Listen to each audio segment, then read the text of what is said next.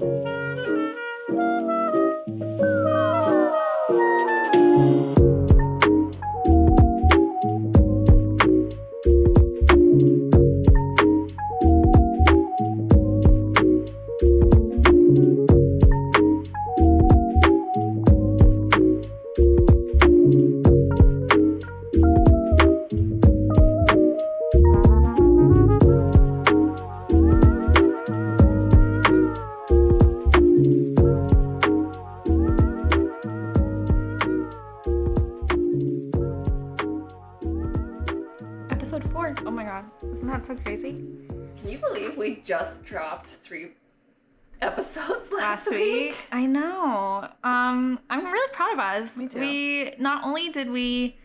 record a three episode premiere and post it, but we're back for another episode. We're back. we committed.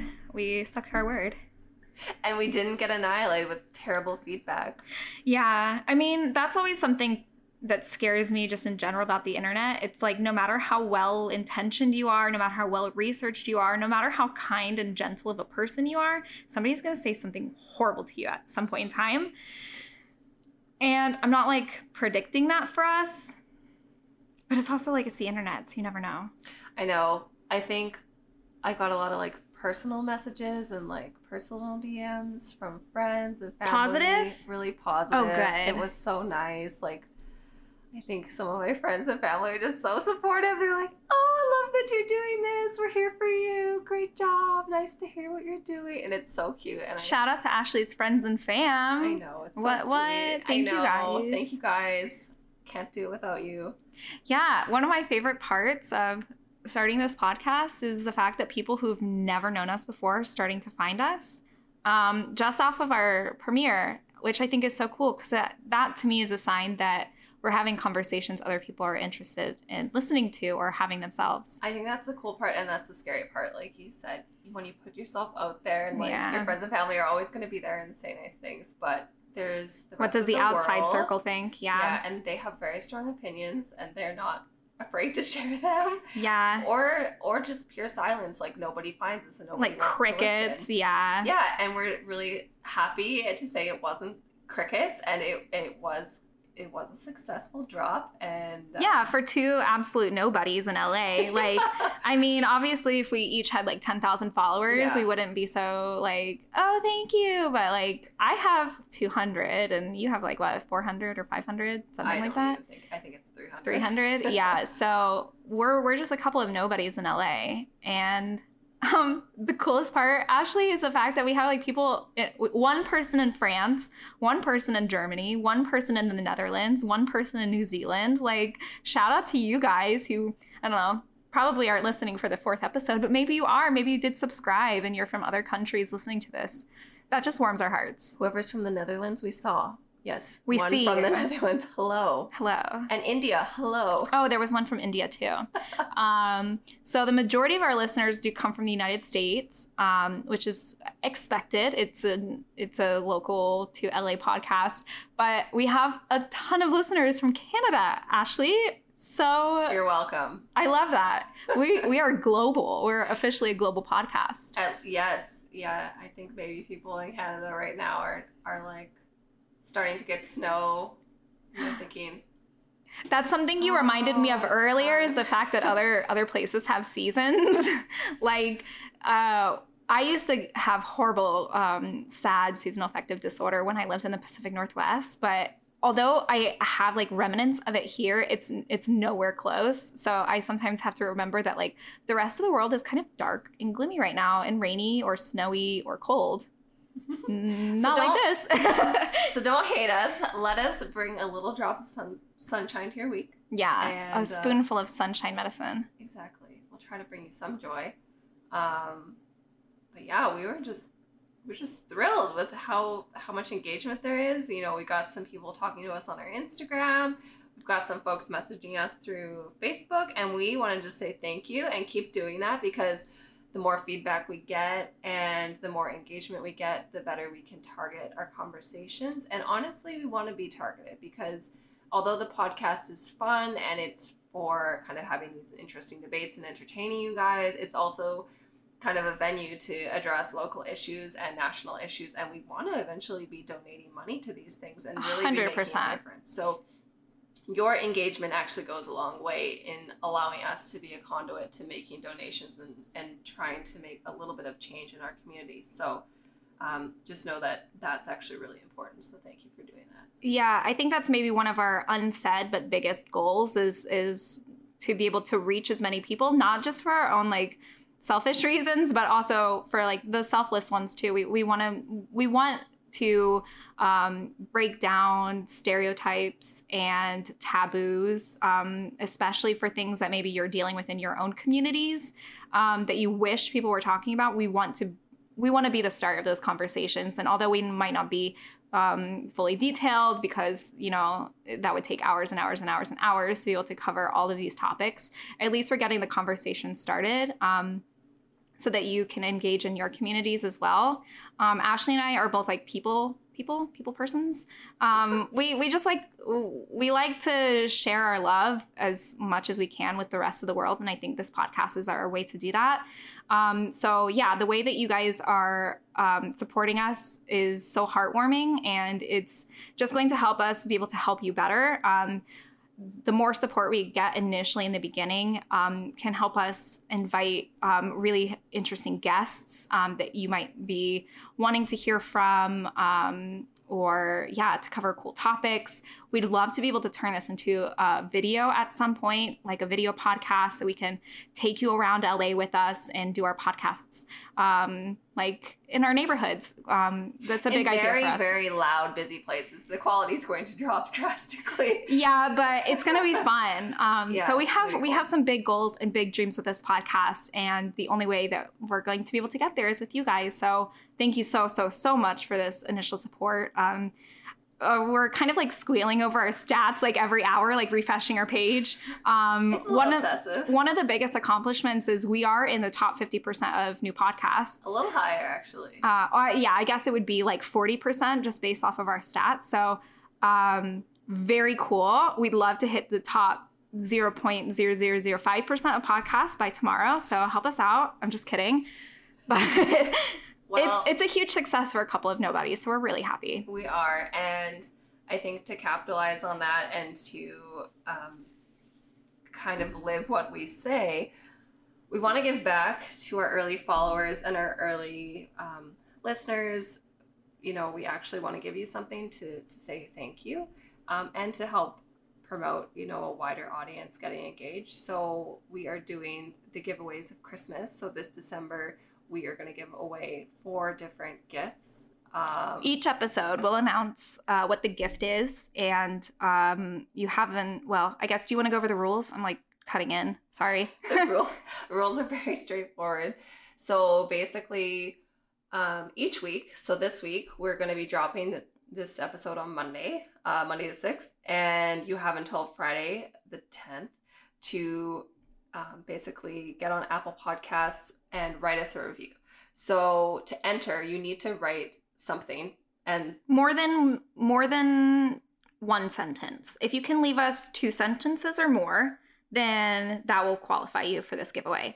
Uh, so it's not a rating. So um, you can't just put a five star or two star and walk away and enter. Like you need to leave some words. So whether it's positive um, hopefully it's positive um, yeah that's where we would love to hear your feedback and uh, that's one of the the um, like major statistics that uh, podcast platforms look at um, when considering the success of a podcast so just kind of on the inside of things.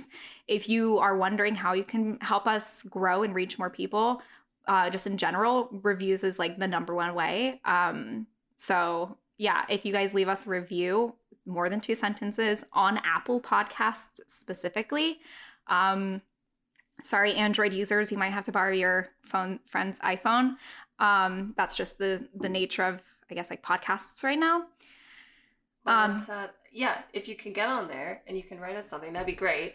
I mean, for metrics, write us a couple sentences. That'd be awesome. But also, just because we won't know your name if you if you leave stars, That's that's, anonymous. So yeah get on there, write us something. It'll be linked to your name. We'll add you to the draw every week. You have till the following Friday. We'll draw someone out on the Saturday morning.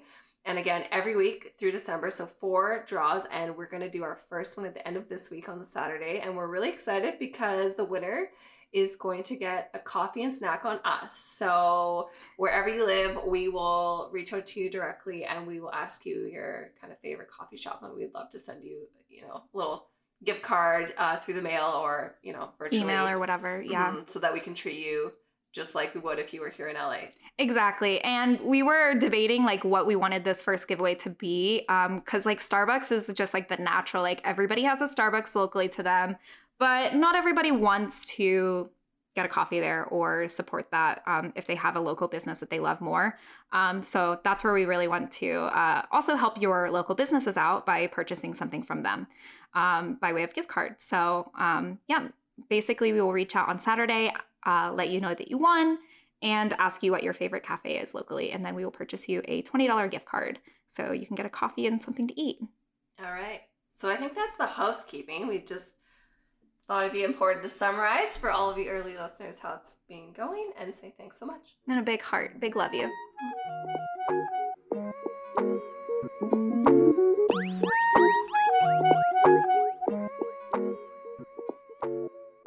So now maybe we can chat a little bit about how our week has been outside of the podcast. Yeah. Yeah, you said to me, Katie, it was like a little more quiet this week. Yeah. As far as like work goes, yeah, because um, in the e-commerce space, the Super Bowl is Black Friday, um, so we're past Black Friday. Um, I think a lot of other businesses probably relate. It's just like between Thanksgiving and New Year's, it's just kind of like crickets. You're trying to stay busy and trying to stay motivated, but you're just like really looking forward to a little break time. So I think everybody that not only in the company that I work at, but like the other companies that we work with, everybody's kind of in that same like, all right, let's just get everything important that we need done. Let's get the necessities. Let's start brainstorming next year, what next year is going to look like. Um, but also, it's like the first time that we're going to get like a moment of peace for a little bit. Yeah. Yeah. Thank goodness. I know you were so stressed like leading up to Black Friday with just all this extra. There was literally so much to do. so yeah. much. Yeah. Yeah. But that's work life. How's your work life? Yeah. I mean, it's okay. We're trying to we're trying to develop a new clinic. Um, so I've kind of been given the go ahead to at least kind of preliminarily research to get um, like family histories on people with mental health conditions, sort of Ooh. like tying into what we talked about last week um, with the psychedelics. So not not for psychedelic therapies, but more for pulling like, is there kind of a family link with mental health conditions, and can we add something? Interesting, because that was one of my biggest questions on that last episode. Is Yeah. it's like, well, how do you know if you if your families don't talk? Exactly. Yeah, that's cool. So I'm like, Good job, Ash. Yeah, I'm super excited. I might be like doing a little side gig at work, pulling some family histories, seeing if we can um, formulate a few research questions and maybe get that going. Um, definitely not right now, but maybe in the new year. So I'm pretty stoked about that. Um, but otherwise, yeah, just How's your painting stuff going? Because you have like what a million orders right now for for the holidays. yeah, I have. I watch your your. I don't think we've actually like plugged it by name, but Mhm. Ashleigh has um a painting Instagram page. You can follow her at the Paper Poppy um and watch her. I think you do time lapses there sometimes. It's so cool. I really you're so talented, and I don't want you to always feel like you need to highlight your medical side of things because you are so artistic and talented. So Aw, yeah, but how's that been going? thank you. Yeah, no, It's for so real. sweet. It's a little crazy. Like I literally paint till my hand hurts, and I have to stop because I'm just like, okay, it's dark, and, and I can't paint by like indoor light because I just don't like the color, and my wrist is hurting, and I'm like, okay, just just one more minute, just get this down. Oh. And, like, it's it's like That's such an artist struggle, though. It's like Mhm. musicians struggle with that when learning guitar or it's just playing instruments. love. Yeah, totally. Like, exactly. you're playing guitar and your fingers are bleeding. Like it's the labor of love. But I I really love it. Like I always just like I get the picture sent to me and they write me like some really wonderful story about how the house is important or like why they want to have this piece commissioned right now and I'm always just like almost in tears like oh my god that's so important to you and I've got to make How did you get into perfect," and, like, houses? Because you you paint a lot of other things, Biz. Yeah. Specifically, you're commissioned for houses. Right. So I paint pretty much whatever I want. Um, like I started with maybe like flowers and just like abstracts, and I think abstracts are my favorite because it's like an expression of color. And yeah, like, me you too. know, I love abstract. vibes and i think that's really cool for la people like that kind of work here but what people want the most from me is a portrait of their house so i'll be very clear i paint houses this has been misconstrued before with people thinking i work for college pro painters i don't um, i paint a picture of your house and um, yeah people really like that because i think uh, uh, asking an artist to commission or commissioning an artist to do that for you means that you'll get a house that's sort of in their point of view.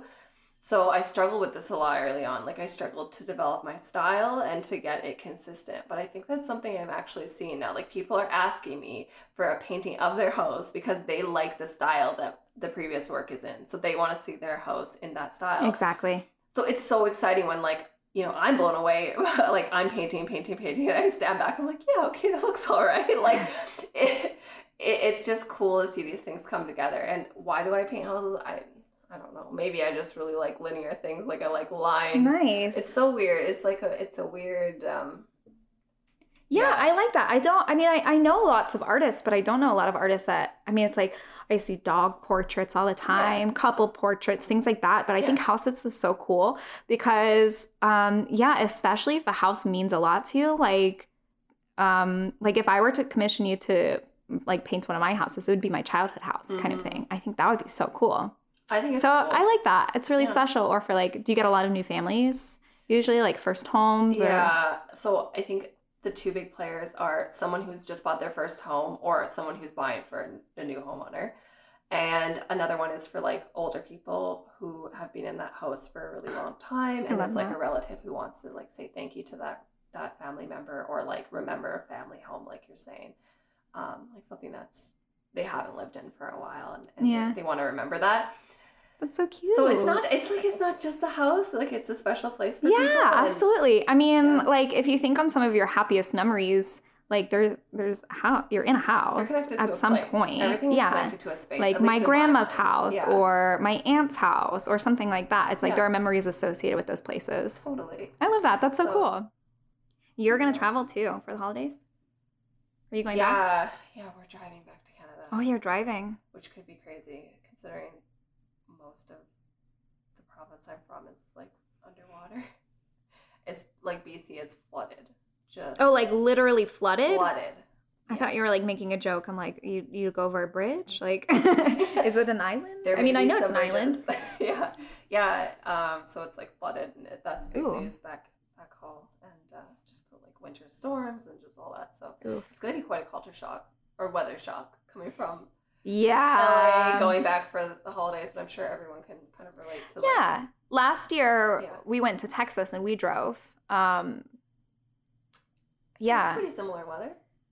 Do they have similar weather? Um it's, it's actually really cold there. Really? Cuz they don't at least we're I mean when we were driving through it there were some parts that were warm and some parts that were snowing. Oh So like Pretty unexpected. unless unless you're like from Texas, like it's kind of hard to wrap your mind around how big that state is. Like I've driven I have actually driven through most of the United States at some point in time. I have been in a car and I've driven through these states. Texas is huge. It's so big. how how long does it take to drive across? Um, when we when we drove there, we took I think three days. Oh my um, God. But that was stopping on on purpose. And at this point, um, Nestor didn't renew his license, so I was the only one driving, um, because of, like the COVID stuff and whatever. Um, so I was the only one driving, and I could only commit myself to like at most ten hours of sitting. Um, That's a long time. it's a long time, but I grew up road tripping. Like my parents have always thrown us in a car and told us to like wait 12 hours and suck it up. So it's like I kind of got used to it. um, because like for a family of six, it's impossible to fly across the country. Like it's not affordable, but driving is so much easier. Um, and especially as a kid, like gas prices weren't so astronomical. Um, so yeah, I, we took my mom's car last year and um, we stopped in on the way there. I think we stopped in I don't even remember the name. Santa Fe.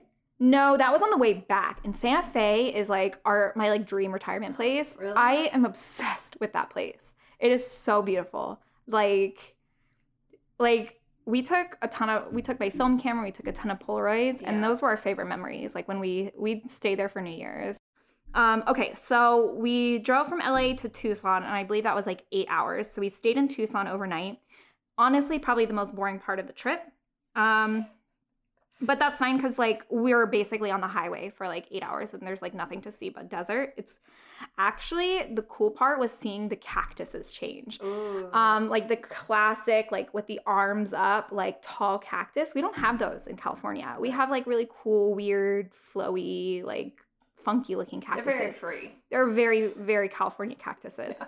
But like once you get into Arizona, like you see those like cactuses with the arms up and, and they're so tall. It was kind of funny. We were like, we were like, I don't want to use the word fangirling, but we kind of were like fangirling over over these cactuses. Look at- like literally for like an hour, I was like, Nestor, look at those cactuses, and he's like, Yes, I've been watching the cactuses. um, so that was really fun. And then we went from Tucson to uh, Marfa. So that's yeah, to Marfa, Texas. Um, we stayed just outside of Marfa, and um, that was one of the coolest freaking places ever. We had such a blast. Um, see, I'm I don't know if it, that was my favorite or if Santa Fe was my favorite. So um, we stayed in this like so Marfa is supposed to be like this weird like quirky artsy art installation-y kind of place in Texas and it's tiny. It's really small, but it pulls a lot of people specifically on like the outsides when you're driving into Marfa. Mhm. they have these like really random like art installations and the most famous one is the prada one. It- it's so weird and so cool. There's literally like a prada store on the side of a dirt road in the middle of a desert and you can't go in but you can like look inside. It legitimately looks like look it up look it up. It's so cool. So prada store in marfa they did an episode on the simpsons about it because it's so weird but also, one of the coolest parts about this place is it's where um, James Dean filmed his last movie um, with Liz Taylor. Um, I can't remember the name of the movie off the top of Oh. my head. Oh. So it's it's technically outside of Marfa, but when you Google it, it's called Prada Marfa. There we go. Whoa. And it legitimate, you Whoa. see, it's like it's just like it's so random and so out of place, That's but it's so, cool and so interesting, and it's only there to look at. You can't go inside. Can we post a picture of this on the Instagram to share? yeah, yeah, yeah. We'll we'll share this. It's so. I have a couple photos. We took some on film too. This was one of the like biggest things we were excited to do. Um, so if you're ever in Texas, make a trip to Marfa. It's so worth it. Like I don't care if you have to like go out of your way. It's one of the coolest things that coolest places in the U.S. I think. Really cool, um, hyper local, really small. Um, and one of the other really cool things is they have this um, phenomenon they call the Marfa lights. So you drive like three miles outside of Marfa and you go sit at this like observatory area and you wait for these mysterious lights that have no scientific explanation and you watch the lights dance across like They're like these little dots. horizon. Yeah, it's like it. Yeah, I, it's supposed to be some sort of like mirage effect, I guess. They say there's no scientific explanation, but like there has to be. That's creepy. There's like it's so cool. So apparently, this was like one of James Dean's favorite things to do when he was filming this movie, is to go watch the Marfa lights. So I think people should just like make a trip out to this. Like This I, I wild. don't I don't want to like flood the area with like tourists. It already is it is a tourist attraction on its own. But this was truly one of the coolest places we've been. And we stayed in this little motel right outside of Marfa because Marfa's like hotels were like $300, 400 dollars Oh, no. a night like no matter like how the size. So we stayed in this little like old motel which was like from like the 1950s like an old truck stop. So cute. They redid all of the insides. It was cozy. It was like um really like southwest looking we bought merch from them because we love them we have like the mugs and that pizza scarf uh, Yeah, the the thing that i let mike borrow that night on halloween that was from when we were staying there that's so cute. I know. Oh my god. so yeah anyways long story short um, we stayed in marfa and then we i think drove three hours from there to um, his family's house and then we stayed there for christmas and then we went up route 66 on the way back because i was like dying to do that Was it cool? Did it live up so to expectations? cool. it, it was cool in a way that felt like nostalgic for something you've never seen before Mhm. um, you could you could see the remnants of what used to be, and it's kind of Oh. sad because it's like obviously the highway is what destroyed Route 66, but when you're going into these like little small areas, it's kind of cool to be like, wow, this is like super run down. and like the only thing it counts on is like the people who still come through Route 66 for the attractions. Yeah, the attractions. so it's it's really quiet, it's really run down, but you can tell exactly where Cars got its inspiration. Um, it's one of the most beautifully scenic ri- drives Mm. I've ever done, um, especially in this area. Um, let me find it. It was after we had left Santa Fe. There was like this spot. Um, oh, we also did the Grand Canyon. That was so Mm, cool. Beautiful. We love the Grand Canyon too. Um, but there's this there's this uh spot on the drive. I think it's called the Oatman. Oh, Sitgreaves Pass, and it's it's where that scene inspired like in Cars, like Lightning McQueen and like the blue one. I don't remember her name. You know when they're driving around like the sides of the hills, and it's like To be honest, I haven't seen Cars. Oh, oh? Everybody's seen Cars. Okay, well, podcast listeners. So you know that scene when Lightning McQueen and like the blue car are like driving around and it's like really beautiful and he's like falling in love with her at that moment and there's like a waterfall. So there's no waterfall in Sitgreaves Pass, but that specific winding passage that they drive, which is really scenic in the movie, is inspired by this. Oh, Incredibly beautiful, That's so Ashleigh. so beautiful. You can drive to this. It's only eight hours if you didn't want to make the whole trip from LA. from LA. Wow. Beautiful. So, So what's yeah, that called again? Sitgreaves called Pass? Sitgreaves Pass. Go hit up Sit Sitgreaves Pass for a very long day trip, maybe a weekend trip. Or if you're or if you're close, if you're in Arizona or if you're yeah, Nevada, you could easily drive there from Las Vegas. Mm. It's not very far from Vegas, but very beautiful. I highly recommend that drive. It's really scary in some ways because it's like really high cliffs. But it's straight up, we were like stopping every like five minutes Oh. to like take photos. So beautiful. gorgeous. It was Yeah. so beautiful. I definitely wanna- worth the drive. I want to check out more of that area too. That's so cool. Yeah. So kind of bummed we're not doing that drive again this year, but I would highly recommend if anybody's driving to Texas from California or vice versa, like I would recommend the Route 66 trip because you can hit Santa Fe. Um, and yes, Sitgreaves Pass. So awesome. But also separately, Marfa. So those are my two travel recommendations. Very cool. Long story short, Are you going somewhere else for Christmas this year? my house. Just staying, staying staying home. Yeah, Yeah, we're staying here. Um, yeah, we were debating going back, and I, we kind of both want to, but I think logistically it's just going to be too difficult Mhm. um, because we still have the cats that we need to find homes for, and we can't really um, expect somebody to cat sit that many cats for us. Um, although my mom took four away. Um, Bless her. We still have 11 total in the house Oh my gosh. uh, yeah so seven kittens and then three uh, adults oh my god this is so much i'm like Will ship to good homes.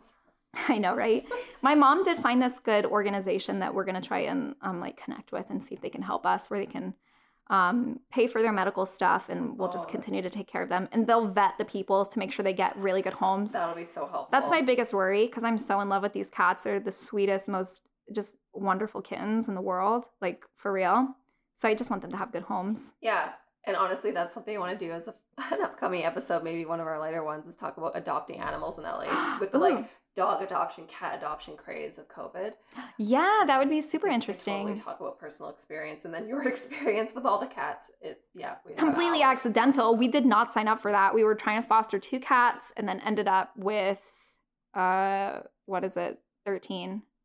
pregnant mamas. Yeah, Two pregnant mamas with yeah, 11 mm, teeny little brats. it happens, and you just don't know what's coming. Mother Nature. yeah, one day if you have cats and they start to gain weight and you're kind of like, "Hmm, you're really fat." Like maybe don't consider that they're getting fat like we did. I just thought only foster skinny cats.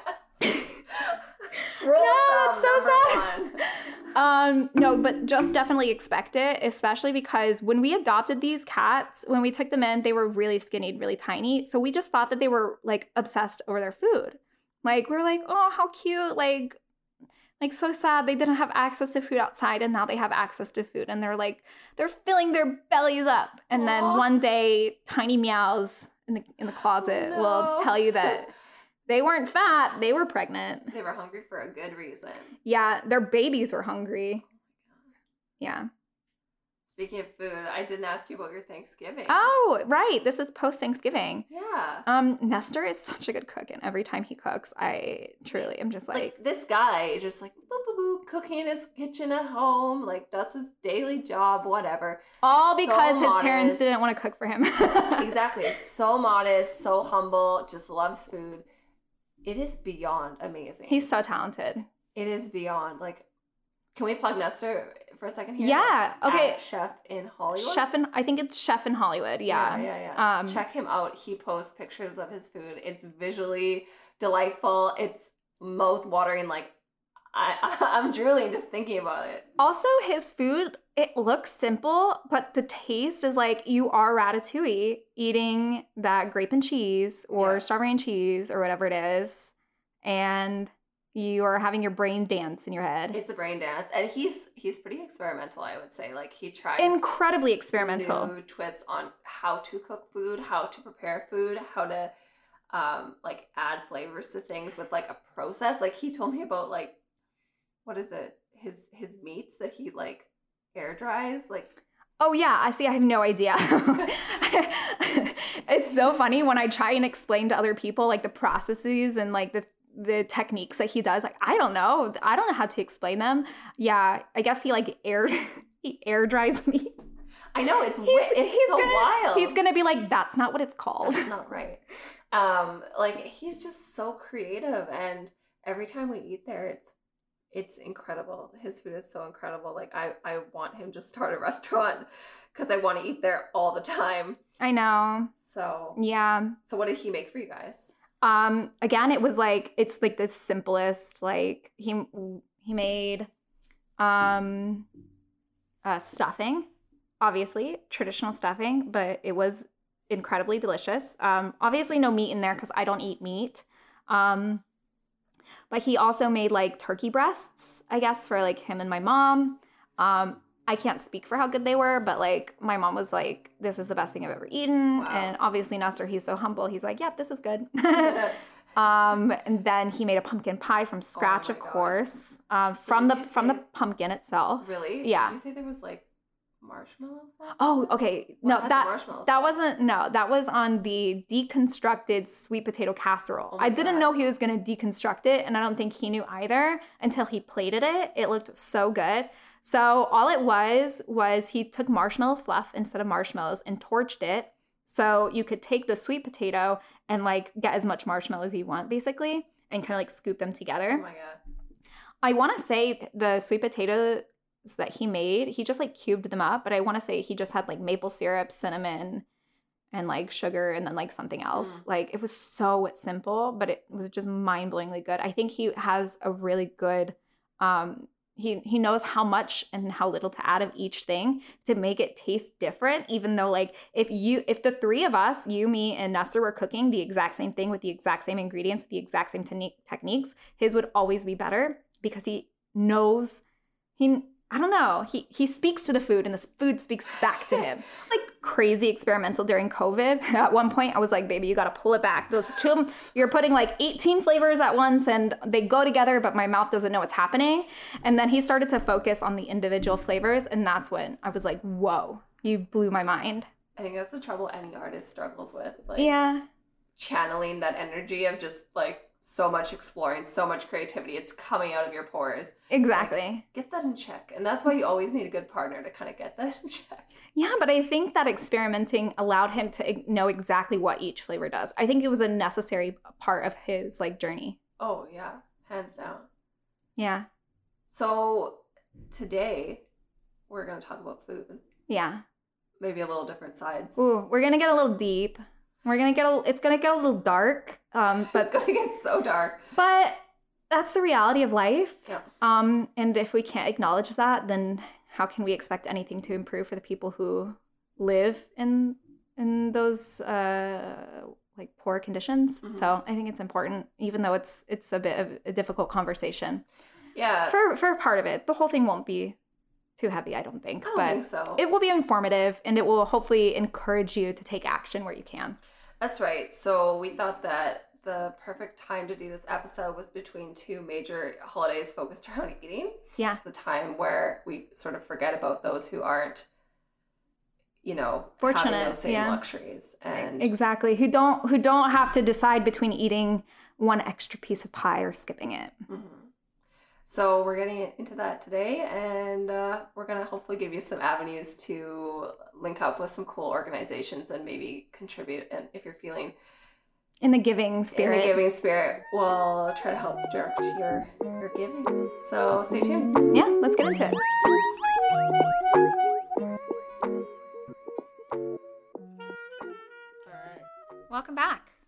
Hey guys. So let's get a little let's get a little deep, a little introspective. So the topic today is about food, but more specifically, we wanted to talk about the inaccessibility of food, um, and more specifically, food deserts and what is a food desert. So we did a little bit of research on this. Um, Ashleigh, do you have a quick definition of what a food desert is? So the term typically describes a neighborhood that lacks full service grocery stores. Um, it refers to a built environment that's generally uh, pretty low in fresh food options. So they generally don't have restaurants, farmers markets, you know, things that have fresh foods.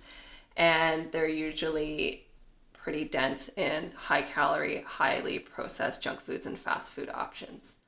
Yeah. So even deeper on on that explanation, the the only accessible food is fast food, liquor stores, um, Convenience stores. very small convenience stores. We're not talking like Whole Foods or Ralph's that you can drive to around the corner. Um, so these places typically don't have um, those types of food in their area.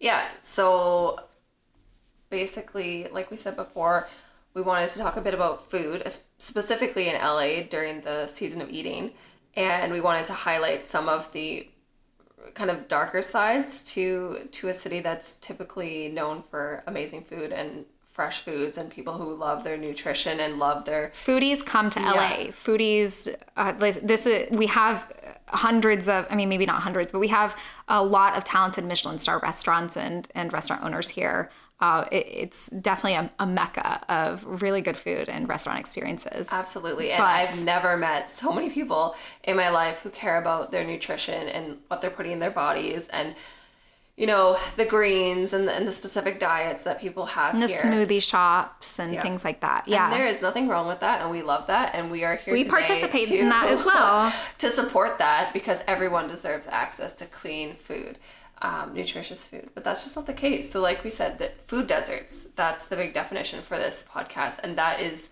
kind of what our interest is surrounding. So, there's a lot of food deserts in LA and LA County. Yeah, which is kind of interesting because it's like that's not the first idea when you think of LA. It, when you think of LA, you think of food being everywhere on every corner, and that's just not the case. Um, and even specifically in South LA, I know that's the uh, one of the worst uh, cases of food. I guess like being of a food desert. Totally. And I think actually by definition for food deserts, you probably have a lot of food deserts too in the, the richer, more affluent areas as well, but it's just not a problem because people have mobility. They have Yes. transportation. They you know, getting in a car isn't a problem to right to like so people who increase live in malibu right they Yeah. they live that luxury of of not having the access because they can go wherever they matter. want or they can have somebody else go get it for them there's yeah So in a sprawling city like LA, it's actually filled with food deserts.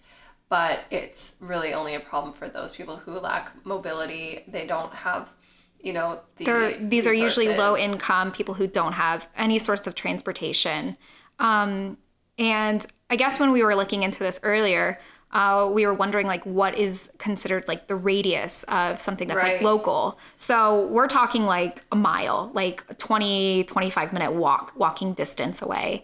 Um, so if if you don't have that within your access you might be living in a food desert.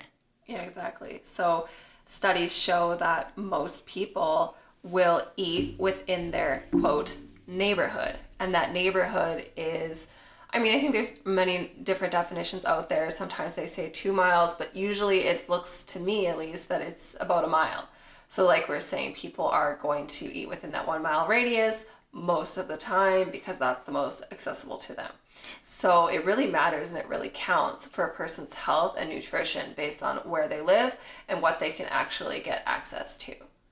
Yeah, absolutely. Um, and it's kind of interesting. Um, we were discussing earlier about like the types of grocery stores that are in specific neighborhoods and kind of like um, the juxtaposition of having like really really high end grocery stores like Erewhon I know. in these in these areas. So it's like the fresh food is is there, but it's not accessible, and that's what is like heartbreaking. Um, and it's not something that we consider all the time because we're like, oh, if they have access to food, they're fine. But that's not the case. Like just because they have uh, food doesn't mean that food is is benefiting them. And Ashleigh, you were talking earlier about the medical field perspective as well, and how you're seeing that um, firsthand. Yeah. So I think there's a couple of things going on here that are super important. So one, I think we're kind of living through the the new age of food gentrification. So we're seeing grocery stores with excellent foods and nutritious foods pop up in these lower income areas, but they're so ritzy and they're so expensive that they're not actually servicing the communities that need them. You know, the Erewhon market down the street from my house is in this kind of you know, neighborhood that's suffering right now. There are vans, there are buses, there are tents, there are people that are struggling, and it's like 10 feet away from the Erewhon parking lot. And I just think that's kind of upsetting and offensive. Yeah. I would also eventually, um, and th- we probably don't have time to discuss it today, but I would like to discuss food waste eventually because I mean, I used to work at a grocery store. My very first job when I lived in Georgia, I worked at a grocery store and I saw how much food we were just throwing away. And the excuse was, and fresh food, good food, not expired food. And the excuse was, oh, we can't donate it It's because we'll run into exactly, which is completely fake. That has been disproven. It's that's not true. So if you work in a job and that's what they tell you, like come back at them with some facts because that's that's not that's not accurate and that is super harmful and like really selfish and just does not help the community whatsoever. It's very money focused. Yeah, it's again kind of like we talked about in episode one with like the greenwashing and the uh, getting rid of products so that other people can't have it. It's it's a selfish mentality. Um, from the medical perspective as well, um, you know, we see a lot of people coming in from uh, the communities that we we service in San Bernardino. Um, not everyone, but definitely a number of patients we see come to us with um, questions about birth defects, for example. And we know that people who have children with birth defects can have a number of factors that have been at play to, to cause a birth defect.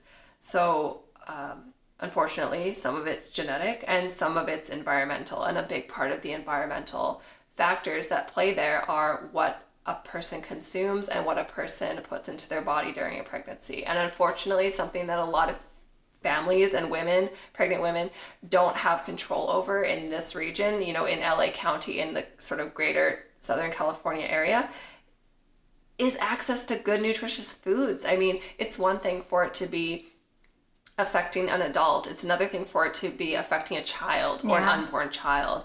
And unfortunately, food quality and how people eat directly ties to their health, directly ties to um, comorbidities like chronic conditions like type 2 diabetes, for example. And these things are causing, um, you know, Suffering. suffering Yeah. and people and people are having children um, with poorer poorer health outcomes due to access or lack of to Yeah. nutritious foods.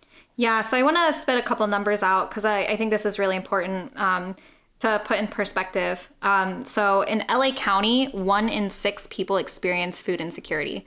Um, that's that's huge. Um, I think what I was reading earlier said um, that that is equivalent to the entire population of the San Fernando Valley. So just to put in perspective, so how many awful. people? So it, it's it, it's not just like people in these concentrated poor communities it's people that you know that you sit next to on the bus or that you pass by on the street. The people who look like they're fine but truly they're not. They're they're having to deal with something that's um, truly sad and um, yeah not anybody should have to deal with that in mm-hmm. in the richest country in the world.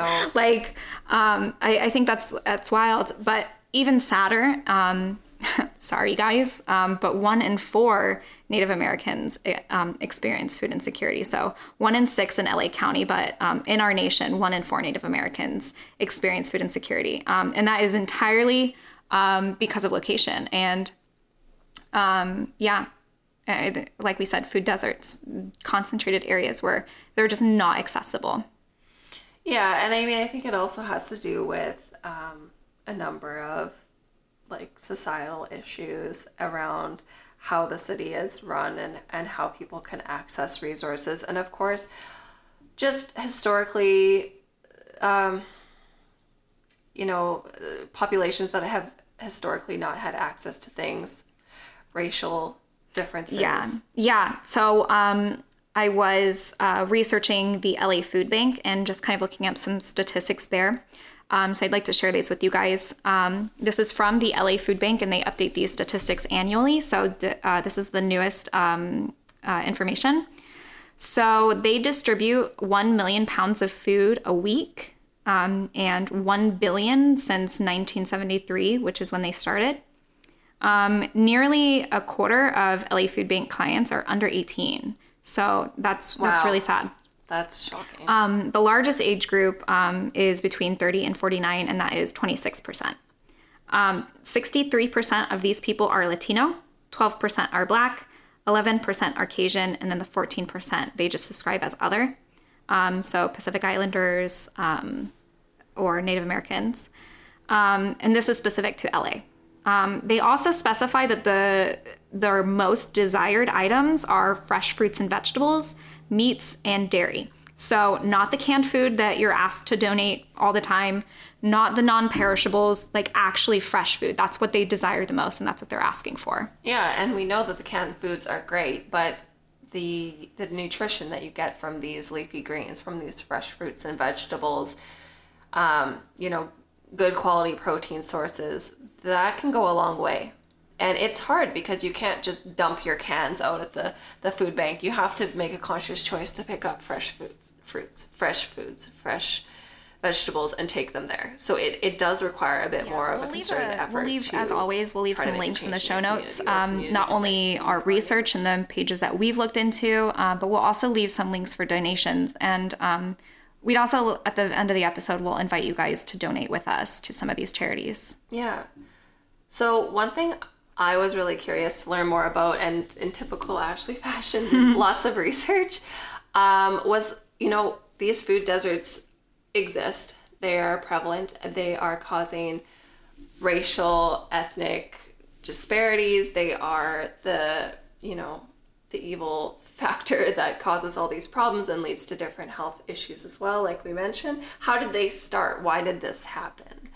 Um, so, of course, I could have done research forever, but some basics. Um, basically, what I learned was that in the US, they, you know, these food deserts occur in, in all major cities. I mean, they are everywhere.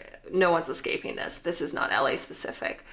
But it was because of the growth of large chain um, grocery stores, large chain supermarkets that tended to spring up and grow in the um, outskirts of the inner cities. So, mm-hmm. you know, people traditionally living in the cities where there's more access to resources. And as the city gets more affluent, these sort of food resources are coming on the outskirts.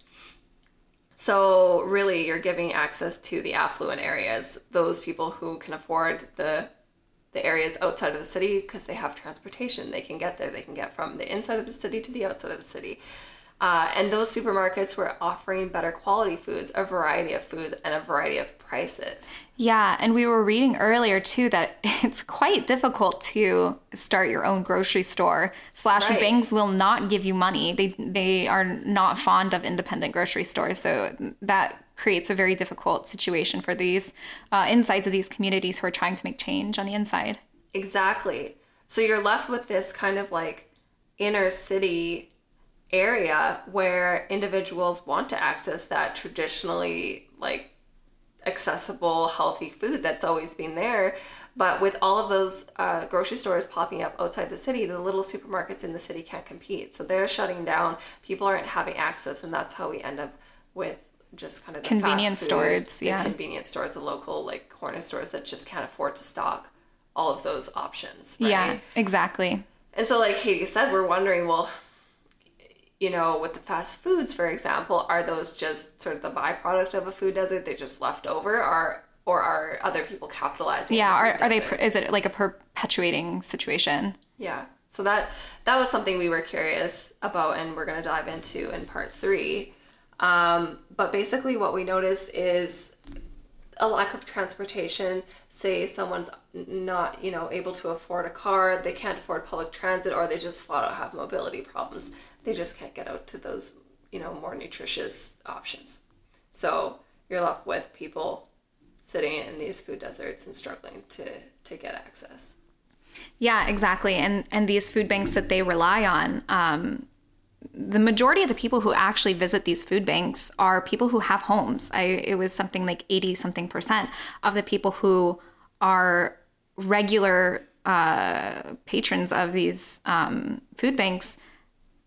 They're they have homes and they live with you know I want to say like one to two other people. I think the average house um, household who visits these food banks is about three people.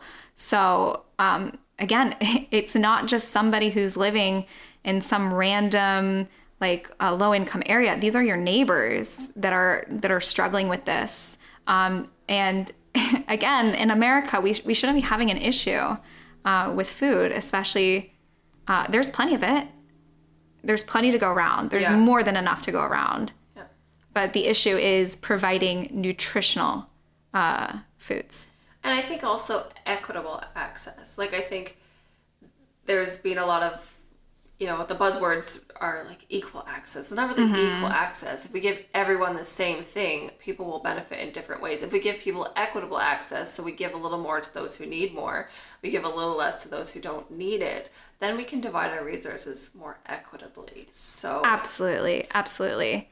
I think, you know, food deserts um, coming from just sort of the byproduct of how our city is formed, how Los Angeles formed and grew, is one thing. But I think we also know that this is not just kind of happenstance. We know that there are historical discriminatory practices in urban development. We know that there is discrimination in bank lending and how, you know, these Shocker. smaller- yeah, how these smaller companies are able to start up and to um, help their neighborhoods. And often it's lower resources for people of color. And it can be in home and business ownership. And it's another thing that just perpetuates the cycle of keeping that food desert there. Exactly. So people are struggling and people are relying on these food banks. Yeah. And um, in this next part, I do want to highlight um, some of the people on the inside who are making changes because that was my biggest question is are are these communities doing it to themselves is it all internal where the the owners of these franchises are are stuck in this loop that they can't get out of or is it somebody on the outside who is basically forcing this lifestyle on them um, and from the research we can tell that there are a lot of um, individuals and independent companies that are on the inside who are trying to make a change. Um, and we really love to support them. Um, but we'll call them out on the next episode on, on the next uh, part of this episode. Yeah. And I think one other thing I want to mention and just continue to highlight is kind of that um, crazy dichotomy that LA has in everything. Like LA always has like the bright side and the dark side, and food is no different. Like Yeah. you sort of said, the gentrification of food in LA is so stark. yeah you have those uh, like membership stores like Erewhon where you can sign up and you can get this luxury experience with uh, you know shopping for all of your foods it's like a market and there's also a coffee shop and then just down the road is a little rundown store that is struggling to stay alive and is the mainstay for Yeah, who's been there that. for like Yeah. 25 years, who's who, who, basically generational. Um, yeah, that they're being pushed out. Um, even throw in an apple from Walmart. I don't know. Probably a little bit cheaper. And I don't know if the quality, at least to taste and to the, the eye, would it be a lot different? yeah, exactly. Um, Maybe nutritionally it would be. nutritionally, I think it would to some extent, but again, it really depends on the produce and how it's affected. Like a banana, it has like such a thick skin around it that that's the pesticides won't affect a banana as Right, now you're talking much. about like dir- the dirty, the dirty dozen. Yeah, yeah, the dirty dozen. Yeah, I'm like, where, where did I get that fact from? Yeah. Um, yeah. I also think it's interesting that um, the cheapest places to get your food are food subscriptions, which again becomes m- least accessible to the people who need it the most. So if I were to order groceries off Amazon Fresh, I'm going to be getting them like dirt cheap, but I have to have an Amazon Fresh membership to be able to get that. Yeah. Or same with um, uh, HelloFresh or any of these other like box subscriptions. Yeah, these are not like cash transactions. no, yeah, Like you have to have credit. You have to have a credit card. You have to be in an area that they deliver to. yeah. You have to have an address. You have to like everything. Yeah. So- and for some people, like we're not saying that everyone who is nutritionally deprived or suffers from the experience of a food desert is, you know, homeless. We're No, we're again, that's what I said. Opposite. That's exactly what I was saying earlier. Yeah. Where it said eighty. I want to say eighty something percent of people um, who visit the LA Food Bank have houses. So, but there's also those other things where maybe not everyone who lives in a house is going to be able to do the. They can't budget. Or, They can't have a budget for that, right? That's why they're relying on. I mean, they're these average household incomes are um, ten thousand dollars. That was the average household income. Was so, it? Yeah. Wow. Yeah, and in order to have a quote livable uh, income in LA, according to LA, it's thirty six thousand. that's not livable. No, that's super also not livable. But also imagine like if that's what they consider livable, somebody who's living off of ten thousand dollars a year is really sad. I mean, even if you're living off of what do you say, thirty six? Yeah. That's that something's going to give in your daily. So you you don't you don't have the room in your budget for that. You have room in your budget for whatever is at your corner store, and and, imagine that's if you have children.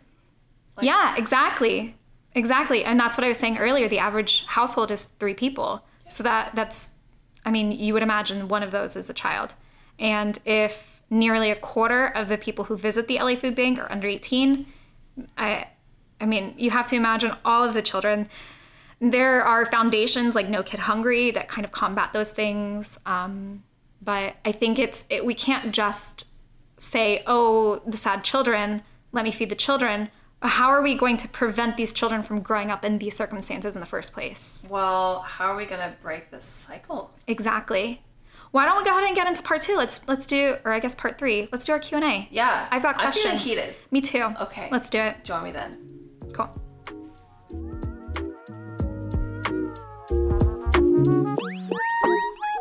Hey guys, it's Katie and Ashleigh. Hey, so we're here to tell you a little bit more about how you can support the podcast.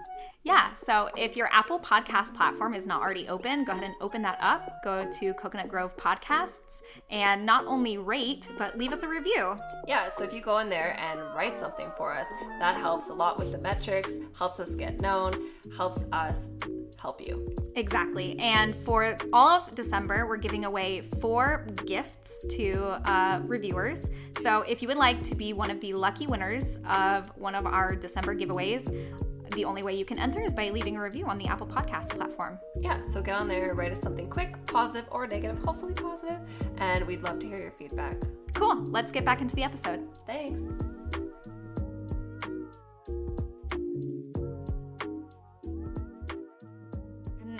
Guess there's like this scene in Wolf of Wall Street where um, Matthew McConaughey's character does like some weird like chest bumpy thing.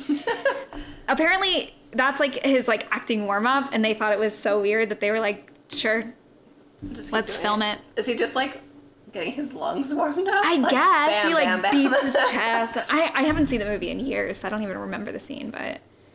Yeah. Are we recording this? Yeah, we are. Anyways, um, cool. So let's get some serious faces on, some serious vibes. Yeah, we're back from our um, food. lunch break. We We, were sh- we were literally shaking. shaking. Uh, I- Like- we'll probably cut it out, but I have this moment where my brain just like completely malfunctions on me, and every thought just left my brain. I'm like, um, and then there's like 20 seconds I of was silence. like that all morning. I was just like, uh huh, uh huh. I'm like, I did my, I, I needed to reboot. I needed to hit the reset button on my brain. I just so needed a little more glucose in my Yeah. body. yeah, we're both feeling feeling better and ready to kind of wrap this episode up well, uh, with some ready questions. to really dive dive into these nasty questions and then Yeah. tell you how to make a difference. exactly. So, I think the one we were interested the most is if we're thinking about food deserts and we're thinking about those areas and what kind of food people have access to. You know, they still have access to food.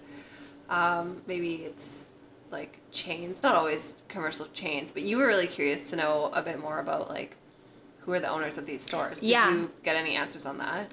Um, so not not specifically. It is pretty vague, and honestly, probably for a reason. Um, but yeah, my biggest curiosity was, and this is something I mentioned in the earlier part.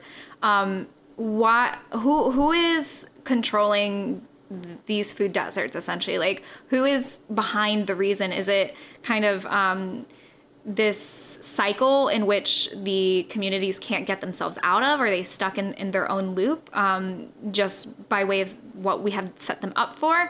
Or is it something that's um, continually being pressured, I guess, by outside sources? So I guess like m- more concise, like who's owning the franchise? Is it is it the guy who lives inside the neighborhood, or is it the guy who owns twelve of them and he's living in his mansion? So there's no clear answer to that, at least from the research that we had done. Um, Well, not generally speaking. Like I'm sure we could look up each franchise owner, but it's not going to answer the general question. exactly, exactly. Um, we could get specific on that, but I don't I don't really think that's helpful. Um, so in this research, I I, I wasn't finding anything that was so um, like leaning on the people inside the communities owning these franchises and owning, owning these stores. A lot of the times, it's the people in the communities that are trying to add new grocery stores, that are trying to add more options, and they're struggling. So that kind of leads me to um, think that for the most part, these franchise owners are not inside the communities um, because it, it seems that these communities are actively trying to fix it and they're running into roadblocks. So I, I want to highlight um, specifically one business um, in LA, Yeah. which she is helping specifically in South LA. Um, so I'm going to read straight from this USC News article just because I feel like it's uh, more concise than I can put it and um, cuts to the point. So um, I'll link this entire article in the show notes, but I just want to share her story. So Javonne Sanders was in a rut. Her enterprising spirit was burning bright, but she couldn't muster the courage to leave her job as a bus driver. It's the kind of decision many entrepreneurs wrestle with prior to taking the leap and turning their idea into a career opportunity. Sanders used her time as a bus driver to conduct unofficial market research, um, surveying her regulars, jotting down notes and business ideas on her notepad during breaks. One day, she couldn't find healthy eating options anywhere near her South LA route. She realized she was in the middle of a food desert and what that meant for her community. So, through her market research, Sanders learned that people from her community were actually really interested in having healthier options nearby. So, I'm going to skip ahead a little bit. She began making salads for her friends and colleagues, starting with her signature apple cranberry walnut salad. To her surprise, they wanted to pay her to make them regularly. So she started stashing away the profits from these initial sales to help her get into the Bridges to Business Success program, uh, which is the program that helped um, fund this opportunity for her. So basically, when COVID hit, her hours were reduced and her bus position got eliminated. So, like many people in COVID, Yeah. they were left with a decision. Um, are you going to do the thing that you know you have to do, the thing that you're passionate about, and the thing that you know is going to help your community? Um, and so for her, that was an obvious yes. Um, so she opened her business, Toss It Up Salad, in South LA. Um, and she has partnered with local vendors like the Alma Backyards Farms um, to support, um, sorry, to source their uh, fresh and locally produced produce. Yeah, so that, that was just a, a quick um, like recap of what she's doing in her business, but I just kind of want to talk about that a little bit. That is so wild. Like, Um, so what's this girl's name again?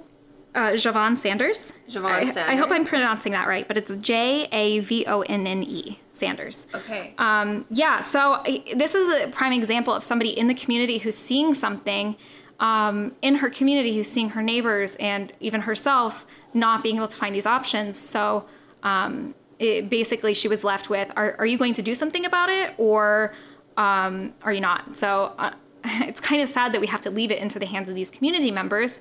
Um, but she did take the initiative and um, is creating uh, healthier access to food in her community. when we say it's like kind of sad that we have to leave it in their hands, like I think it's almost it's super empowering. It's definitely empowering, but it- nobody should be left with an option to say like, how come I, how come nobody in my community has equal access to food? It's- yeah, so it's more like it's super empowering to have this self governance over how your community is doing, but it's really unfortunate the situations in which people are forced to, you know, work in these situations. Like you're, you're coming to a point.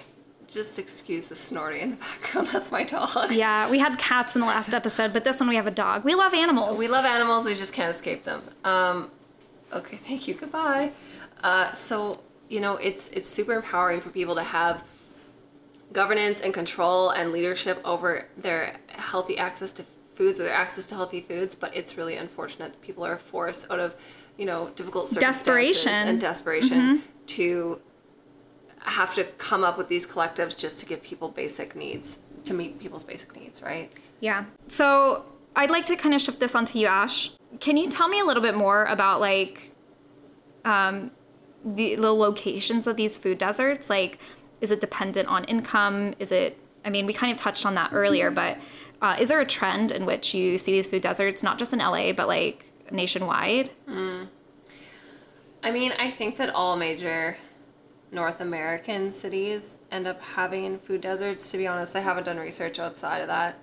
Um, I think they're easily formed within the inner city. I think that you know anywhere where there is a lower income community is going to be at risk to have a food desert just because of the inequities faced from you know how So- neighborhoods are built. Do you think that cities are the only like major cities are, are the only places dealing with this, or do you think that there's like um, more of a shock in which there are like um, I guess what I'm trying to say is it's like we have Whole Foods at the same time we have food deserts. We're a big city, but like somewhere in the middle of Yeah, I think like kind of like we were talking about before we started recording, um, food deserts are everywhere, but I think that they wear a mask in you know these richer places. So you know, you asked me, do you think there's food deserts in in the hills? Do you think there's food deserts in Bel Air? Well, yeah, I think they're all food deserts. I don't think anyone's going to like a healthy food store in their neighborhood, but that doesn't matter for a person who's rich. Mm-hmm.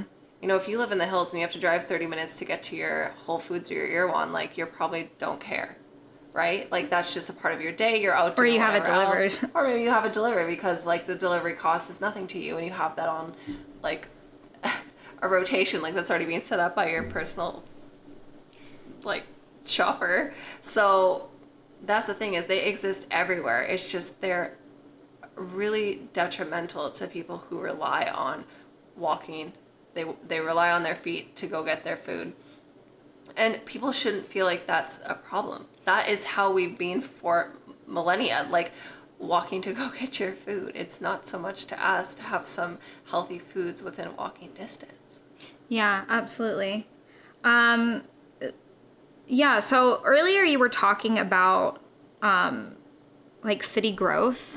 And do you think that these food deserts are um, they're happening more because cities are growing? Do you think they're happening less as cities grow? Um, I, I mean, for example, like um, Austin, Texas, right now, there it's becoming a, a hot spot for people to move into, as which means that the city grows um, as new people move into it. So I wonder, um, you know, for people in Texas, right? Like, are they going to be seeing these things more as the city grows? Is that just like a natural, um, like trade off with city growth? Do you think?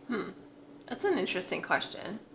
I think, like, obviously, I'm only as good as the research I've done, but from what I've read, it looks to me like as the city grows, the food deserts grow too. Hmm. And sure, I think more and more stores and healthy options are coming up in those little deserts all over the inner city. and the outskirts. But I think I at least from what I've seen, it appears to me that they're still inaccessible because the things that are coming up are again gentrification. They're gentrified stores. Yeah. So they're not really addressing the problem, you know? Yeah, that's true because it's like it, even when you have these like hyper independent, hyper local um, supermarkets come up, for the most part, they're also kind of expensive. Well, they're small, selling really premium product. Totally. And they're like, they're capitalizing on this like gentrified neighborhood. They're capitalizing on food like, trends. The food trends. They're people who are self funded. These are like people who already have successful stores elsewhere or already are a brand of, you know, successful chains and they're coming into these areas and yes they are providing healthy options. Like don't get me wrong there's some amazing it's not that the yeah that's not the issue though. The issue isn't that the healthy just options aren't there. we don't need to have a turmeric latte smoothie when we can't even just go Give apples a, to our apple and a neighbors, banana. yeah. and like you know just uh, some milk for under three dollars. Like it's just it's so sad Yeah, but also I do want to highlight that like it's not that these people aren't like again, it's not that they're not having access to food whatsoever. It's that the nutritional value of the food. So it's not like they're not having access to like a salad or something like that. I mean, maybe maybe not, but a salad from 7-Eleven isn't necessarily going to cut it. Um, it's not going to provide you the, mean- the amount of calories that you need. It's not going to be nutritionally balanced. like ask yourself this too like if you had in your neighborhood like i don't know a couple of takeout places and a 7-eleven and maybe you had a grocery store but it was like a 45 minute walk where are you going to eat you're going to eat Yeah. at like the 7-eleven or the, the corner store And imagine your phone is dead. You have your your car it broke down. Your phone is dead. You can't order food. You can't go drive to get the food. And now you're forced to use the two legs that you were gifted with. Uh, hopefully. but like when you get to that store are you to like get a 7-eleven salad i don't think so that does not sound trustworthy to me you're to go for the hot dog because at least you know that's cooked Exactly. like, i don't know exactly. it's just like it puts you in a situation that Exactly, exactly. And I guess I kind of reminded myself just now like accessibility also not everybody can walk not everybody can walk themselves to the grocery store so uh, this comes down to city planning are there sidewalks that people can use their scooters on to be able to get to the grocery store or to get to the bus right? So those are other things that, that need to be considered um, in general with these food deserts. It's, it's not just is there food? It's how are they getting their food? How can they get food? Uh, especially for the people who have the uh, least access to it. So, from your reading, you did a bit of reading on food banks and stuff like that. I'm just wondering, are food banks like accessible to all these people in food deserts, or are they also in locations? They're that- trying. I think, at least from the LA Food Bank that I was looking at, um, they partner with a lot of other companies to help distribute the food. So Right, the it's dis- not it's not just exactly. So it's not just one building. It's not just one large place where you can go get your food. They're giving them to churches. They're giving them to other nonprofits and things like that, so that people can have access. The issue is what's being donated again is still. Um, high calorie low nutrition Yeah. Um, So, what are the things that the LA food banks are asking for the most right now? Um, the number one thing they're asking for is fresh fruits and So veggies. fresh. Yeah. Um, that's what they specifically say. Um, I, I want to say the first was fruits and veggies. The second most important was meats. And the third was dairy, such as eggs, yogurt, milk, things like that. So basically, you know, with the traditional donation of cans, like those are things that people who are struggling already have access to, right? Like they're fairly affordable. Exactly. A They're can of green beans is 25 cents. That's that's not They're stocked in the shelves at yeah. those convenience stores. So there's always a bucket you can drop off a can at, at a grocery store chain or a, um, a church there's always some sort of donation like that but that's just for ease mostly and i mean kind of to make you feel better a little bit to make you feel like you've donated um, but at the end of the day coming from the food bank itself from their mouth they're saying we need fresh produce so i thought that was interesting that's super interesting because I didn't know that. Like Me neither. it- it's super logical if you take a minute to think about it. But Well, because it's like uh, every time there is some sort of opening to donate food, they always specify non perishables. Um, but I, I wonder too, and I, I probably would like to do a little bit more research on that specifically, like perishable versus non perishable donations.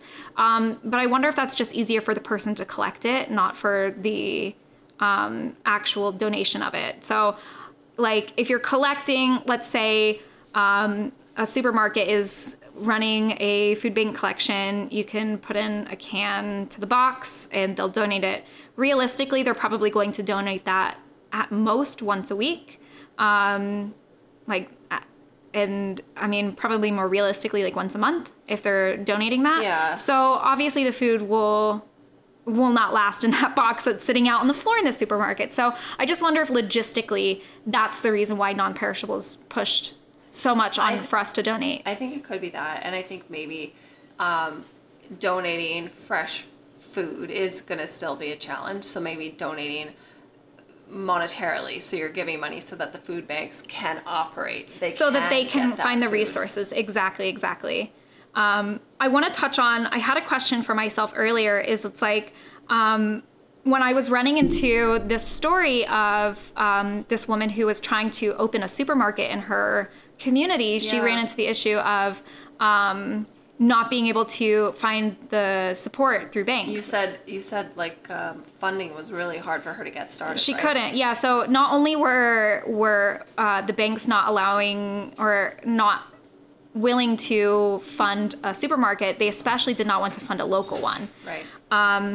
so w- kind of in that i wanted to know like well what what supermarkets are actually doing good um, so i did find this article on pbs again i'll link this um, but I found this I found this uh, chain to be really cool. So um, Jeff Brown is a fourth generation grocer uh, in Philadelphia. So um, they have seven supermarkets in food deserts around Philadelphia. So they specify that they're in areas um, of food deserts.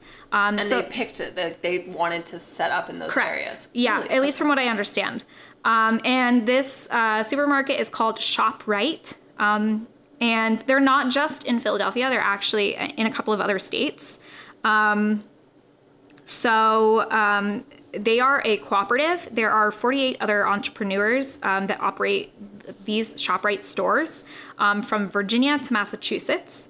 And each operator tends to be of the local area, where they know the local area, they're from the local area, and they benefit from that knowledge. And each store is customized to that area that it is serviced. So that is directly from uh, Jeff Brown himself. Uh, those are his words uh, from this PBS article. So I find that to be so incredible because you have somebody who um, is from uh, generations of having a supermarket where maybe food deserts for generations ago weren't really a thing. But you have they some- were, well, they they were overlooked. sure they were overlooked. It, it wasn't um, there wasn't so much pressure to change as there is now.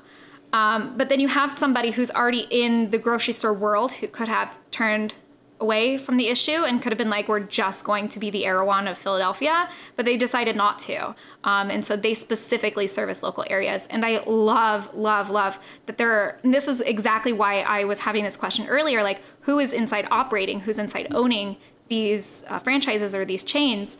Um, and this is a perfect example of somebody who says, we only want to make sure that the people running these grocery stores are in the inside. So if Jeff from Philadelphia cannot run um, the, the store in Massachusetts, at least he knows somebody um, that is running that store in Massachusetts is actually from the area, who knows the area, who knows the people. I, I find that really awesome.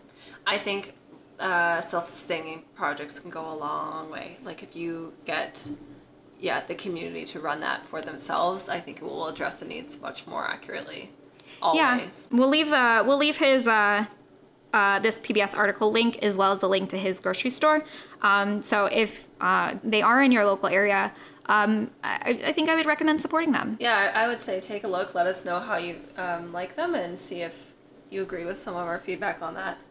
Um, so, I think uh, something that I just want to highlight from a useful LA specific um, resource for food and healthy foods is the goodfoodla.org website. And this seems to be sort of like the umbrella, the Los Angeles Food Policy Council sort of like the umbrella company or umbrella organization that helps to manage a lot of these grassroots foundations and food banks that are trying to make a change and make a difference in LA and LA County. Um, so they have a lot of really useful information that we've read through ourselves to educate ourselves specifically on food deserts, specifically on some of the facts of those who are, um, you know, needing this extra help and the communities that uh, need that help and how we're giving back. So it's a really cool place that you can go and look and read and learn, and you can also get engaged on there. They have a lot of interesting projects. Um, so how actually how would you recommend somebody to um, help in this situation? So say somebody from uh, Arizona is listening to this podcast and they know of a food desert close to them. What can they do um, if if they have the resources?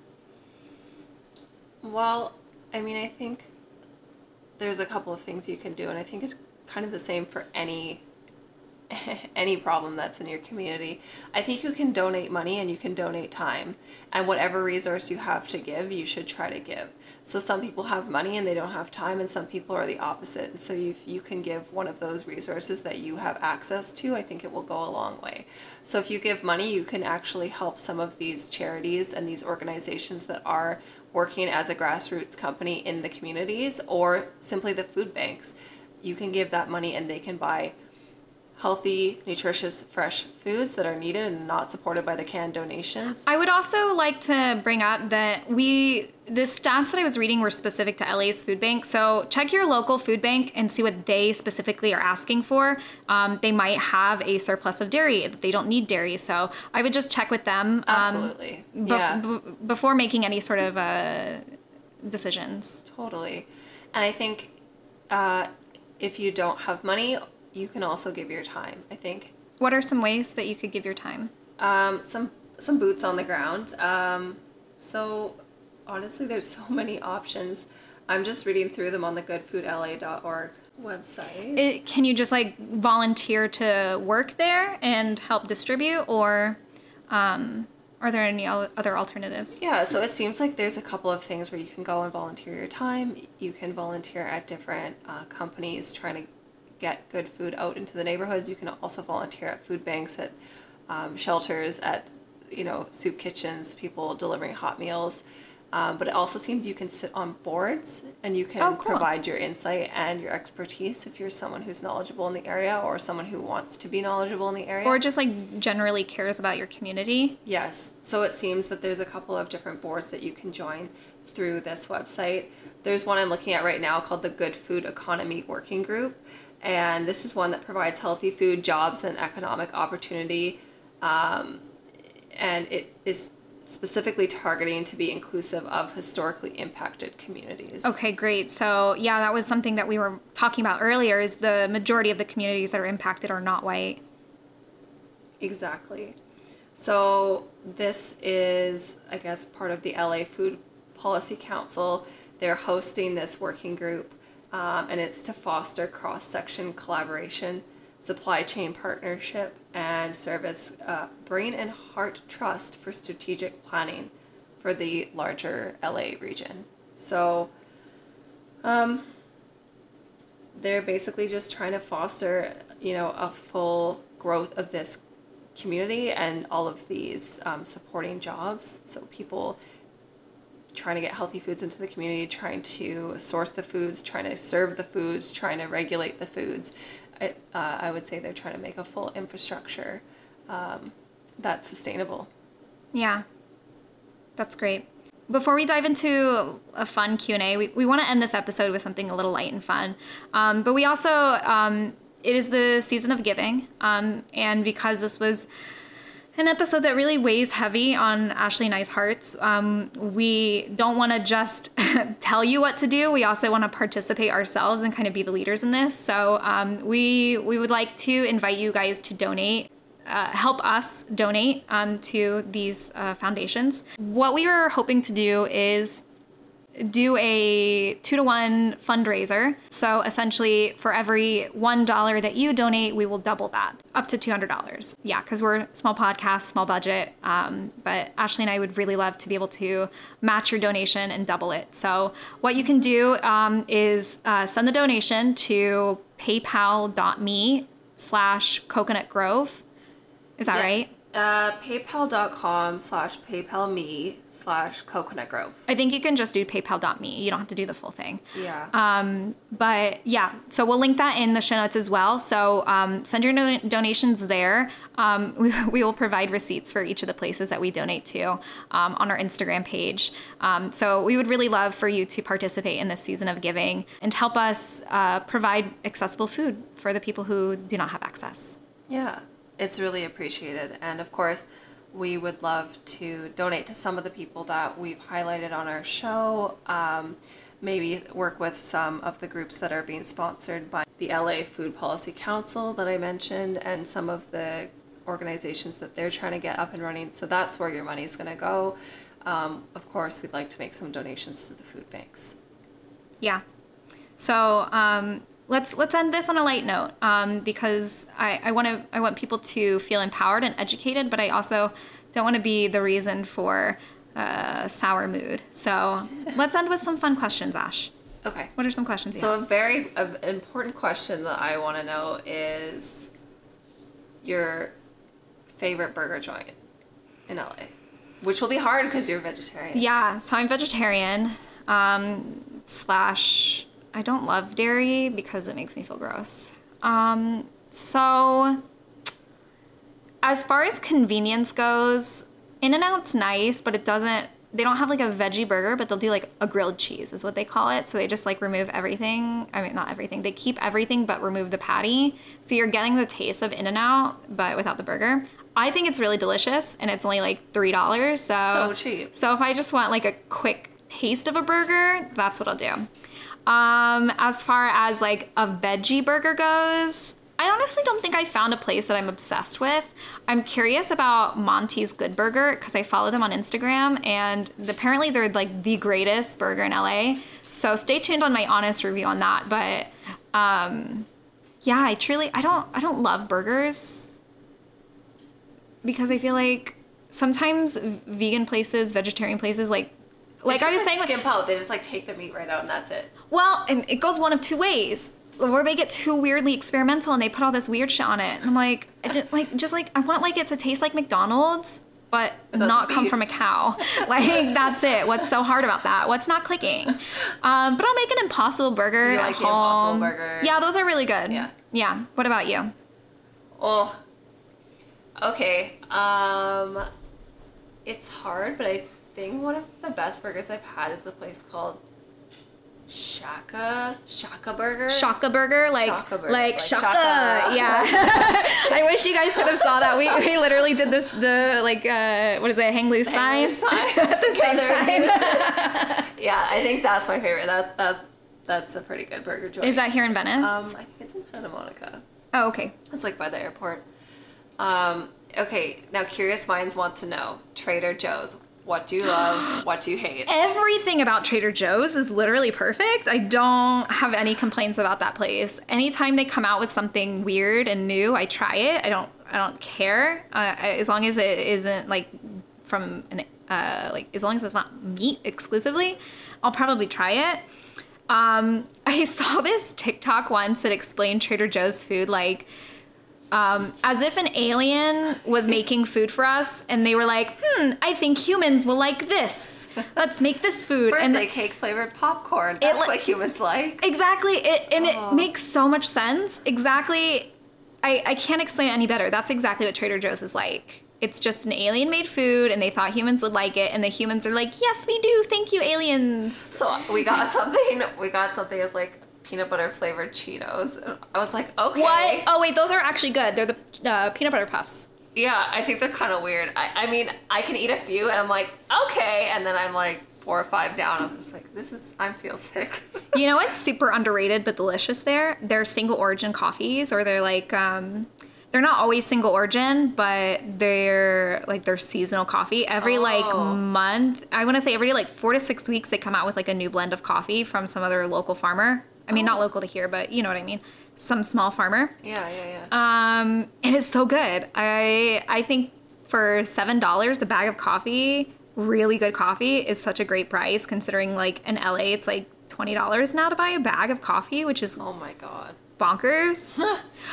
Eh, to be fair, coffee is becoming one of those um, like more difficult to produce. Um, like beans, I guess it's a bean, but it, it, it's becoming quite difficult to Are produce because of the Global, climate change. because of climate and yeah, just resources. Yeah. So it makes sense. But that's what, I, yeah, I love the Trader Joe's coffee. Yeah. So Trader Joe's is on your roster for weekly groceries. Where else do you shop? Um, Whole Foods. oh, the truth comes out. The truth comes out. okay, so I ha- I really love Whole Foods um, a lot. I, I don't have that same love for Erewhon that I see other people have, where they're like, it has everything weird and perfect. it's it has everything weird and perfect, but I also I found the exact same things at Ralph's for like half the price. So Yeah. I'm not committed to Erewhon, but Whole Foods literally does have things that I cannot get elsewhere. Um, Such as uh, oh, the Terra Terra chips. Is it Terra? taro, Is it Terra maybe? oh, Um, purple. they come in all. They have like a bunch of other chip, like other types Oh. of chips. They're like vegetable chips. Yeah, yeah, yeah. They have one that they only come out in the wintertime. I Oh, Terra. Yeah, okay. I, I haven't found them. I know what I those are. haven't found them in weeks. I think I bought all of them from the store. Oh. It is the it is the sweets and apples uh, bag, and all it is is half sweet potato, half apples, and cinnamon, and a teensy bit of sugar. It's like barely delicious. barely any sugar. Very. It's mostly just sweet from the apples. Yeah, yeah. But it has like a ton of cinnamon on it. Ooh. Oh my god, I eat a bag in a sitting. It is so good. You need to find like that's the thing. I can only ever find them at the fancy ones. These are not like fancy chips whatsoever, but the sweets and apples one I can only find in the fancy grocery stores. That's the problem. You get something you really like, and then you have to like drive to go get the special thing that you know you love. Yeah. I would say for the most part I get my groceries at Trader Joe's. I'd say like in order of where I get them, it goes Trader Joe's, Ralph's to Whole Foods. Whole Foods is like I'm going to spend $80 on five things that I've been craving. But I don't do my regular grocery shopping there. No, we're. What about we're- you? We're kind of like a Costco. Like we go and we get. Like, I always forget about. Costco. I feel like I do want to go back to Costco because I saw this TikTok. This is not food related, but I saw this TikTok of this girl who's like, they have these corduroy jackets over there for like $30. You have to go get them. I'm sure they're sold out by now, but they were so cute. And I was like, I need to go to Costco. I need a corduroy jacket. I want a corduroy jacket like that. Yeah, we do like we do kind of the basics like um, milk, eggs. We'll get like some chicken breast, some salmon, couple of Nice. like veggies, like bigger bulk veggies, and then we'll go to Trader Joe's and get some of the like weird and wonderful like frozen meals and yeah. snacks and little bits and like sauces and things like that. Yeah, and the flavors, the wine. Do you get your wine there? Get wine there now. Yeah, we're Yeah. we're convinced. We also get wine at Costco though. We've had a pretty good success I rate with that. I would too. believe that. Costco definitely has, excuse me, a wider access. Yeah. Yeah, so it's like a mix of those two. And then on occasion we go to Whole Foods. Like that not milk that we had earlier. Oh, yeah. That was That was really good. So good. Not milk. It's like coconut, almond, and I feel like a little bit of macadamia nut. Really good. I want to plug them. I want them to be a sponsor. They are not, unfortunately, but they are at Whole Foods. Yeah. Mm-hmm. Ashleigh and I are also both like dairy free ish. Um, so I Very allergic to cheese and dairy. yeah, the older I get, the more sensitive I become to it. So I used to say I could never be vegan because I love cheese so much, but like that's not the case anymore. I'm like it just doesn't make me feel good. I feel horrible. Yeah. Yeah. What is what is the uh, food you're most looking forward to this Christmas? Oh. Well, my okay, there's two things. So, well, my mother's cooking is amazing, first of all, first and foremost. But honestly, and my mother's been so surprised since I was a little kid. I have loved my grandma's like Christmas pudding, like those traditional like mincemeat, like Oh, uh-huh. suet in a bowl, like flip it over and it's a little dome thing. And Very English. you know what's so funny? Mincemeat isn't even meat. It used to be, right? But it's not meat. I don't know what it is. Fruit? It's it's fruit. Isn't that Yeah. so weird? Yeah, and I don't like mincemeat tarts. I think it's, they're disgusting. But the this this Christmas pudding that she makes is to die for. And always my mom's like, "Oh, I've made dinner and I've made dessert and it's so great." And then the next day we go to grandma's house and she makes that, and I'm just like, "Oh my god, it's to die for! I've been waiting for this for all year." And my mom's like, "Excuse me." yeah, sorry. I offended my mom the other day on Thanksgiving. I was like, um, oh yeah, I was like talking to mom and Nestor while they were over for Thanksgiving. Well, Nestor lives with me, but you know what I mean. Nestor came over. Nestor came over um, from work because that's where he lives now, basically. feels like it. Um, yeah, and I was telling mom, I was like, oh yeah, mom, I text dad to ask his uh, like potato salad recipe, and because I, I was kind of like craving it this year, and she was she was like, what do you mean you text your dad about that? Like, mm. I was like, sorry, like was I not supposed like is this sensitive? Should I just not bring it up? And she was like.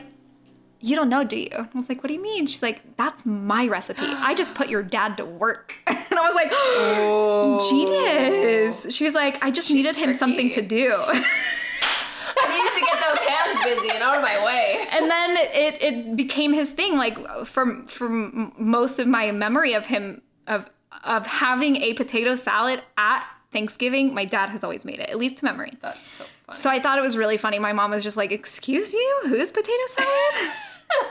Which makes sense also because like sorry dad but he doesn't have like signature recipes. Um my mom's family has like recipe books so it makes sense it would come from her but um yeah it's okay. I like the way that my dad makes my mom's I think it's potato salad. which is just like basically a ton of mayo i like to put pickles in my potato Me salad too. though Yeah. my like dad doesn't like pickles relish. yeah he doesn't like that Oh, so that's the only thing that i feel like is lacking in his but he wasn't here so i added it myself Saving the day with a pickle. i know Well, I think we want to give you guys um, kind of like a little bit to take home with you today and to get excited for for the next episode. So hopefully this episode has brought you down and built you back up, and then you're not feeling too bad about yourself. You're not feeling bad about yourself. You're feeling empowered to help others, which is Yeah. the only thing we want you to do. And if you come from a community like the ones we've been talking about today, we would absolutely love to hear from you because we would love to learn more and probably correct some of the things that we got wrong. We would love to interview anyone who's experiencing this kind of, um, you know, food desert or is working in an area that is making a change. Or who could honestly just provide like personal perspective from the inside. I think that's the most valuable thing to us. And that's kind of the most difficult part of starting a new podcast is eh, we can't always have the resources we want. Sometimes we're going to have to do it ourselves, but when you So guys bear help with us out, yeah, Bear it- with us, join along, and um, yeah, we'd love to hear your opinions. And then uh, hopefully the next episode that we've been working away like busy bees in the background is going to be really great and super seasonal. Oh yeah, we'll give you a hint. It, we're thinking of titling it "Ho Ho Ho." Yeah. That's the only hint we're gonna give you. So you can make your guesses on the Instagram page and let us know what you think. And uh, yeah, get excited. Um, so last last closing remarks. Just remember, you can donate for our food um, efforts for the season on our PayPal, which will be linked on our Instagram account. And don't forget to rate, review, review being key. Review is the key. Review gets prizes. and you will be entered into our draw. We have four this month, and we will see you guys in the next one. Yeah. Um, just make sure to check out our show notes for any sort of links and mentions that we had. Uh, we just want to make sure we give credit where credit is due. Um, so thank you guys for listening to episode four. So amazing. I'm getting chills. Yeah. Um, cool. We'll catch you guys in the next one. Thanks. Bye. Bye.